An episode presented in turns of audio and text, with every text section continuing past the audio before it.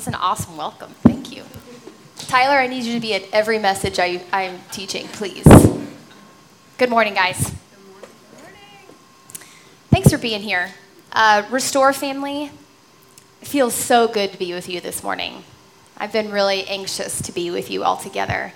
Um, for those of you that are new or who are visiting, I'm so glad you're here.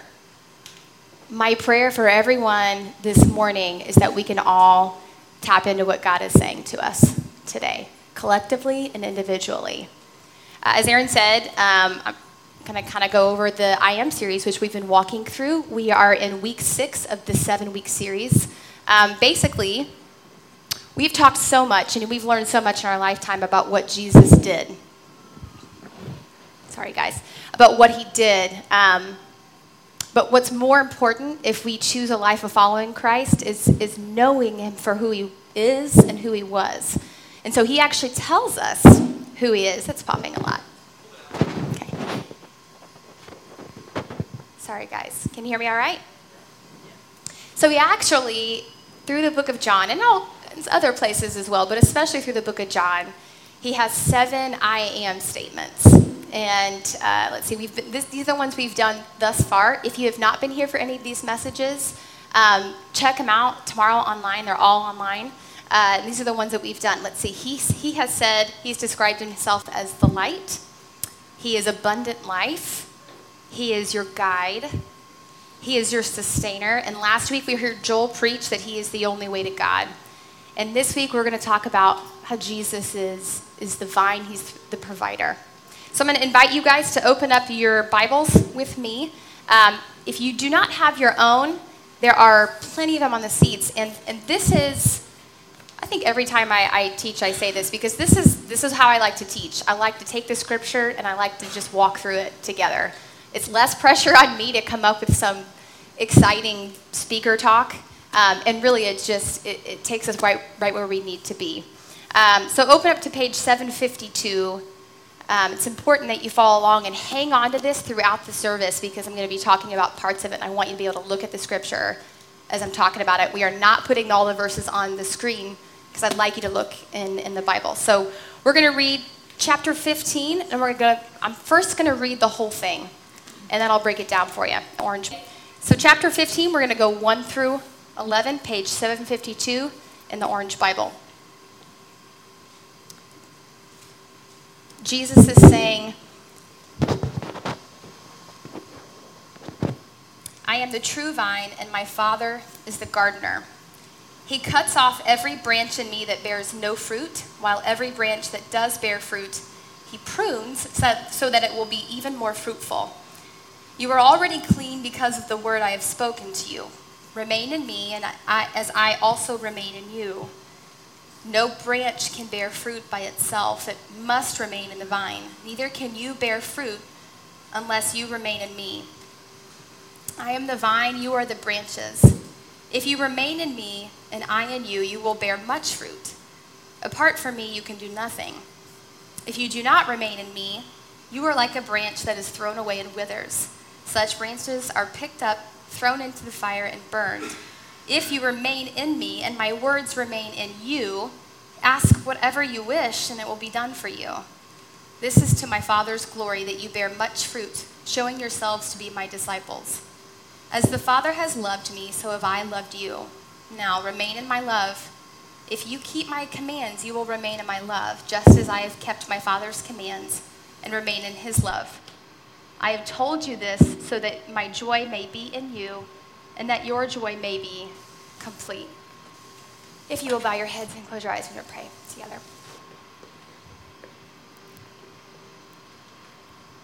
Lord, we thank you for your spirit.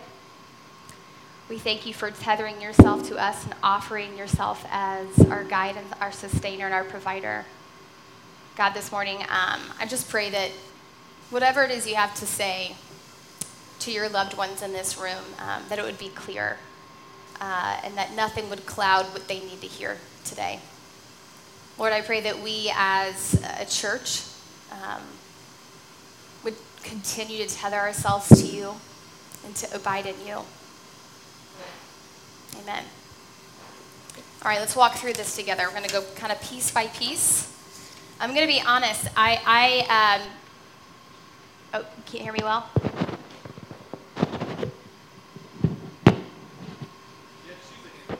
Handheld? Okay, excuse me.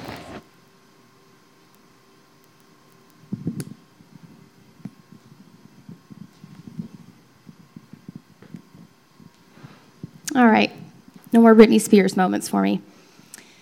All right, so I have to say, uh, when I was studying the scripture, excited to, to teach you guys and share this with you guys, um, there's some like really heavy hitting, blunt stuff that Jesus says in here that is was tough for me to read and tough for me to chew on. And I went to Aaron the other night and I said, I'm not sure if I should be the one to deliver some of this because I think some people are going to be like bothered and messed with. And Aaron challenged me and he said, Oh, yes, you are. You're going to do this. You got this. And so I get to say this. These aren't my words. These are Jesus' words. So if you get mad, you just you're going to have to talk to him about it. But let's walk through this together. It's good, good stuff.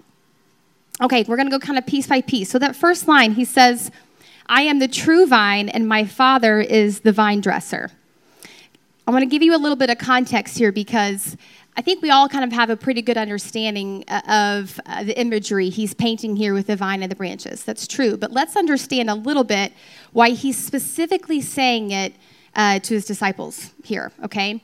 So, in the Old Testament, Israel was commonly referred to as the vine, and not really in a positive way, in a negative way. Every time they were pointed out as the vine that did not produce fruit. So, Jesus, just in this one line, is actually preaching some gospel because here's what he's saying He's saying, You couldn't produce fruit, but I'm here and I'm going to help you produce fruit. I'm the true vine. Hence the word true. That's what he's emphasizing. He's saying, listen, all this time you thought you had to do this on your own, but I came to help you because you can't do it on your own. So that's me. I'm here. You're welcome. I'll be your vine. Then let's move on. He says, Every branch in me that does not bear fruit, he takes away. And every branch that does bear fruit, he prunes that it may bear more fruit. Okay, let's talk about pruning a little bit because I think pruning is something that can be kind of cloudy. And really, I think there's a lot of Christians who don't embrace a pruning season or being pruned because it hurts. And I think as human beings, we do what we can to escape pain. And we even kind of paint the God picture over it because if you're, if you're a follower of God, you shouldn't experience any pain. False, not true. That's obviously not a true thing because God continually wants to grow us and change us, and He wants to take anything off of us that is not producing fruit for Him. Because the truth is, we're human. We still wander off and do it on our own and pr- try to produce things that look like fruit, but they're not. So He wants to prune them. So here's how you know if you're being pruned. As a follower of Jesus, if you feel tension, if you feel fear, if you feel confused, um, out of control, there's a more than decent chance that he's trying to prune you. He's trying to cut out something from you. Maybe it is, it could be a number of things. It could be literally something from your schedule that he, you need to get off your schedule. It could be something that's part of your, that you own as your personality. That he's saying, that doesn't glorify me, and we need to cut it off. And that needs to change your dislikes, your lifestyle. Could be anything that He is giving you a brick wall because He needs you to prune it because it's not going to grow, it's not going to produce fruit. And in order for you to produce more fruit, it needs to be cut off so you can carry the weight of the good fruit that's going to come out, okay? Let's move on. The next line says, Already you are clean because of the word I have spoken to you. Now, here he's directly saying to the disciples, Listen, you know the word I've spoken to you. I've been teaching you all this time. Guys, this is just a couple days before D- Jesus is actually going to die on a cross. So he's reminding them think about all the stuff that I've taught you because you have the ability to be cleaned up by that. I've walked with you, walked with you. I've taught you everything. You know my word. You know this stuff. So that's what he's saying in this line. Next, he says, Abide in me, and I in you. As the branch cannot bear fruit by itself unless it is, excuse me, unless it abides in the vine, neither can you unless you abide in me. I am the vine, you are the branches. Whoever abides in me and I in him, he it is that bears much fruit. For apart from me, you can do nothing. So that's the line I was talking about earlier that I was a little nervous to talk about this morning.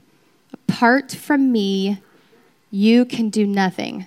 There's two things to think about in that line. One, the simple thing to think of is apart from me, you can do nothing. He's saying, you won't produce without me, okay? He's also saying, when you are doing without me, you're producing nothing. Feels like something, it's nothing It's those branches that are going to be cut off and thrown into the fire. So, apart from me, what you're producing is nothing. Hope that sits good. Let's move on. If you will, keep following along in your Bibles. This is good stuff to underline or to, to uh, commit to your memory. He continues to say, If anyone does not abide in me, he's thrown away like a branch and withered. And the branches are gathered, thrown into the fire, and burned. Now, when Jesus is saying this, he's not saying this as a threat. This is not like a, you better follow me or I'm going to take a switch off a tree and hit you. you know, this is not his way of threatening you. This is his way of saying, this is reality. I, I mean, I, I, made you. I created you. And uh, if, you, if you're not going to produce the way I designed you to produce, you're going to wither because whatever you're trying to do will not sustain you or sustain anybody else. And you're just, it's going to happen. So just know that. If you're not with me, it's going to wither. Moving on, if you abide in me and my words abide in you, ask whatever you wish and it will be done for you. By this my Father is glorified, that you bear much fruit and so prove to be my disciples. As the Father has loved me, so have I loved you. Abide in my love. If you keep my commandments, you will abide in my love, just as I have kept my Father's commandments and abide in his love. These things I have spoken to you, that my joy may be in you, and that your joy may be full. Have you guys ever heard the term? Uh, I'm sure you have. Welcome to my humble abode. Right? So when I, we're talking about that, we're talking about somebody's what? Their house, right? Which is where they, ah, the word abode, another version of abide, right? Live. So the word abide in itself means to live with him. So, like in your house, you say there, you rely on it. You rely on the water that comes out of the faucets and out of the showers. And you rely on the beds that are there. You rely on the food that's in the fridge. You live in it. It sustains you, it helps you, it gives you a place for rest. So Jesus is saying, Live with me. And I kind of want to break down something else. Um, we're going to put Galatians chapter 5 up on the screen for you. Now let's clarify what fruit is. This is my favorite section of scripture in all the Bible. And Paul says, But the fruit of the Spirit is love, joy, peace, patience, kindness, goodness, faithfulness, gentleness, self control. I'm going to read that again. Think about it this way. Think in your life. Where is the fruit in your life? Is, does your fruit look like this? Is there love? Is there joy? Is there peace or patience? Kindness, goodness, faithfulness, gentleness, self control. Now, let's look at the, the term there. It says, but the fruit, but multiple things are listed, right? So grammatically, it looks like it's messed up, but it's not. Because what's, what Paul is clarifying is that fruit comes in a package. I don't know about you, but I sort of grew up thinking that if you were going to be a Christian, you should act loving, you should act joyful, you should act patient, you should act kind, you should act good, you should act faithful, you should act gentle, you should act self control. But what this is saying is the fruit, what comes out of you, has to come from somewhere. You don't act that way and then earn Jesus or earn things. He is a full package. If you're abiding in Him, all of these things come out of you naturally. You don't have to fake it or force it, it happens. That's fruit. I used to think growing up, I, I, I don't want to paint too bad of a picture, but I really thought if I died and I went to hell, if I didn't have a bunch of friends that I had like walked through the Romans road and gotten saved and baptized, I was going down south. I'm done. That's not the fruit we're talking about here. This is the fruit. Not that bringing friends to heaven with you is a bad thing, by the way. But that's not what he's talking about. This is the fruit. We all know all of these things produce even more things that aren't even listed on that list.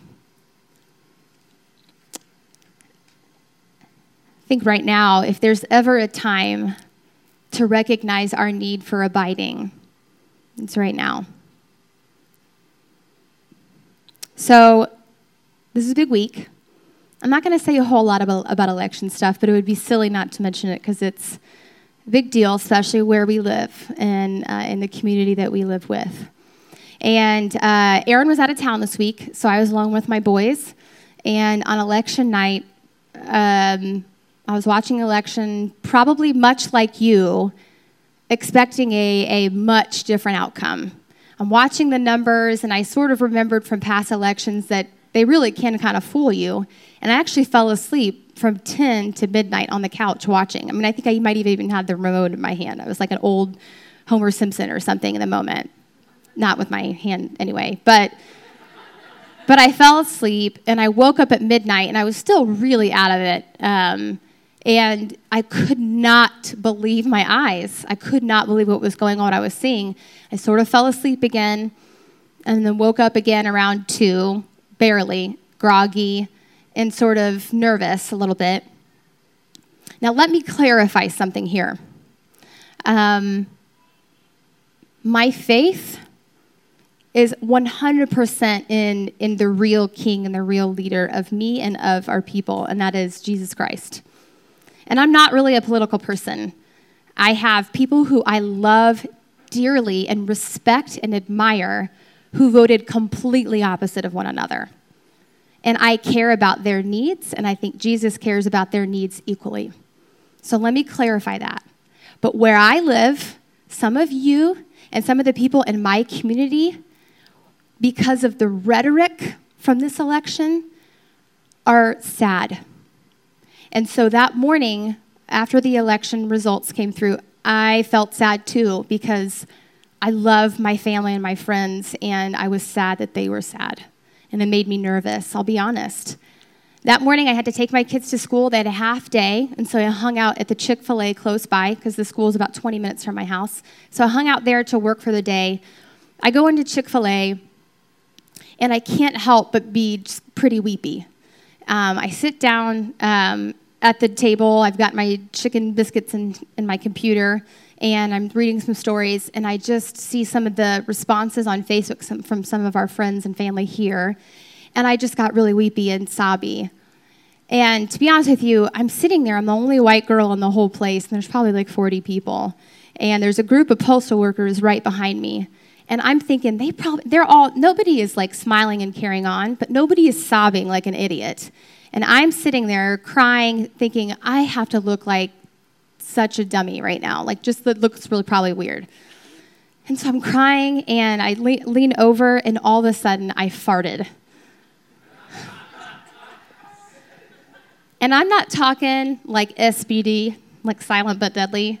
It was, I'm sorry to be so gross, but it was like bubbly and loud. Yeah. And immediately, Ecclesiastes chapter 3, verse 4 came to mind, and it says, There's a time to weep and there's a time to laugh. And somehow, within the span of 20 seconds, I did both. The, The postal workers behind me all kind of like, I'm pound, my heart's pounding. I'm like, I have to say something. This is really awkward. And honestly, I did. And for just like three minutes, kind of had a beautiful moment with these guys. And I think they, I think that I think they appreciated what I shared, and I think they appreciated the fart. Honestly, I think they needed a laugh too. But here's something that I, and honestly, Aaron and I are still processing um, together as leaders, as well as the other Restore leaders, of what does this mean for our church and how do we move forward? And there's a lot to say. And um, we're sad. We're sad with you guys. And there certainly is a time to be sad. Not everybody is sad. It's true. Not everybody in our country is sad. Some people feel represented and spoken for. And what it shows to me and where I'm at in my processing is that democracy is just not perfect. It's not, it's great. I'm proud to be an American. I'm proud to live in a country where we get a say. I really do. I'm proud of that. I'm proud of, to be in a country with people that do have such opposing opinions. I think that's a beautiful thing. I really do. But it shows us that democracy and the American government is not the true vine. Jesus is the true vine. He is the one who provides. He's the one that gives us hope and gives us answers and gives us leadership and gives us kindness and gives us goodness and gives us joy and love. That's where we get it from. Not from a leader, not from an American leader, from Jesus, the leader. Let's walk through six ways to abide. I'll put a list up here for you. This is just, uh, just some, some practical takeaways this morning of what it really looks like to abide, to live with Jesus. Because I think a lot of uh, uh, Christians really kind of have this sense that, well, I go to church, I pray, I even go to a Bible study, I do good things. Uh, every now and then, I might even pray in public. Um, those are good things. But abiding is different than things on a checklist. Abiding is something that is continual. The word, uh, actually, we'll get into this in a second. Let's walk through these six ways to abide. Number one is to have a personal, intimate, private time with Him every day. So, what that means is whatever that can look like for you. We've talked about this in past messages actually before. This can look very different depending on who you are, how you're built, and what your relationship with Jesus is like. I think it's a beautiful thing to wake up every morning and have your prayer time and be alone with Him. That's a beautiful thing. That's hard for some people. Sometimes people need it in the afternoon, or sometimes need it in just taking a breath having a silent moment with God in the morning, and then having a good day or two of the week to actually spend time in His Word. Whatever that looks like, protect private, yours and His. Nobody else is invited to those moments. Have moments between just you and Jesus. That's number one. Number two, abide in His Word. Every time I say abide, I want you to picture the word live. Live in His Word. Here's what it means to live in His Word it means to camp out there. Don't, you know, we're going through scripture today, and that's good. Do not check that off your list like that's all you need is whatever you get on Sunday mornings. You need to be reading God's word, and you need to be doing it regularly, and you don't need anybody else to tell you how to do it or when to do it. There are plenty of resources if you really do want some leadership there. If you want to write on your connection card, if you need some help there, we're glad to give you tips or websites or give you some ideas. But what I mean by that is you don't need me or Aaron or any other leader here to call you and say, read your Bible. Don't forget, you're an adult. You know this is important. Abide in His Word. Get to know it. Live in it. Chew on it. Study it. Study context. Number three, speak His Word. Remember, it's just like the fruit of the Spirit. Whatever goes in you comes out of you. So, what that means is how you live, how you speak, should be a reflection of what you're living in and what you're taking in of His Word. So, speak it out. That can look very different for different people. Please do not hear that I think you need to walk around like shouting like memory verses at people. I mean, cool if that's your thing. Not really that cool. Be careful where you do that.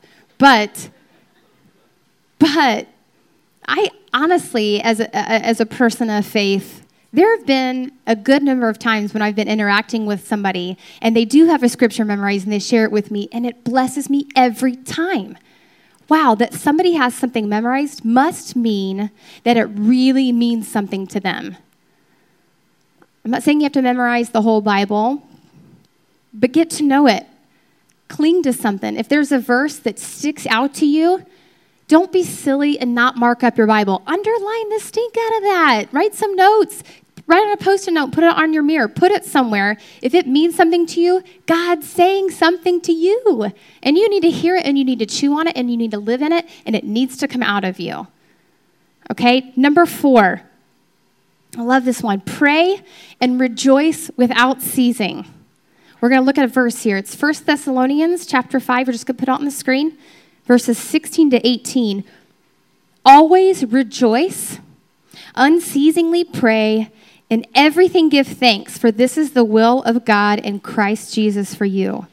Today, you need to rejoice. We need to rejoice. God is so good to us. Look where you are. Look where you get to be. Look, I mean, we get to live in a country that I'm really proud to live in. I'm proud of that. God provides in lots of ways through that. Look at the people who love you. Look at the fact that you have food and water. God makes sure that it's provided some way. There's always, no matter what, no matter what, how awful you're feeling, there's always something to be thankful for. The word amen literally translated means so be it. So when you're praying, it is not a, dear God, I love you, the end. I'm done talking to you. I'll talk to you tonight before bedtime. It is a dot, dot, dot. It is, Jesus, so be that. I'm going to keep talking to you all day long. Okay? Uh, and if that means taking a moment to say, oh, thank God I got an awesome parking spot. Cool. Hey, Praise God for good parking. That's awesome. Whatever it is, take those moments to acknowledge that you got it good, that He loves you. Sometimes in more important ways than parking spots. Let me clarify. Number five, this is how you abide you bear fruit. By abiding, it shows that you're abiding by having that fruit, I'm going to keep using that in the singular form, the fruit of those things will come out of you. Can you remember the times when you have felt the most, not joy and happiness, but the most peace and contentment? It's not always when you're winning, it's not always when you have the best, it's not always when you got everything you wanted. A lot of times that peace comes after a storm and you made it through it, whew, and I'm good. Or sometimes in the midst of the storm. That's Jesus. That's the fruit of the Spirit in you. And that's what it looks like to live a life abiding in Jesus is peace and contentment no matter what may come. Number 6, you want to care for his presence.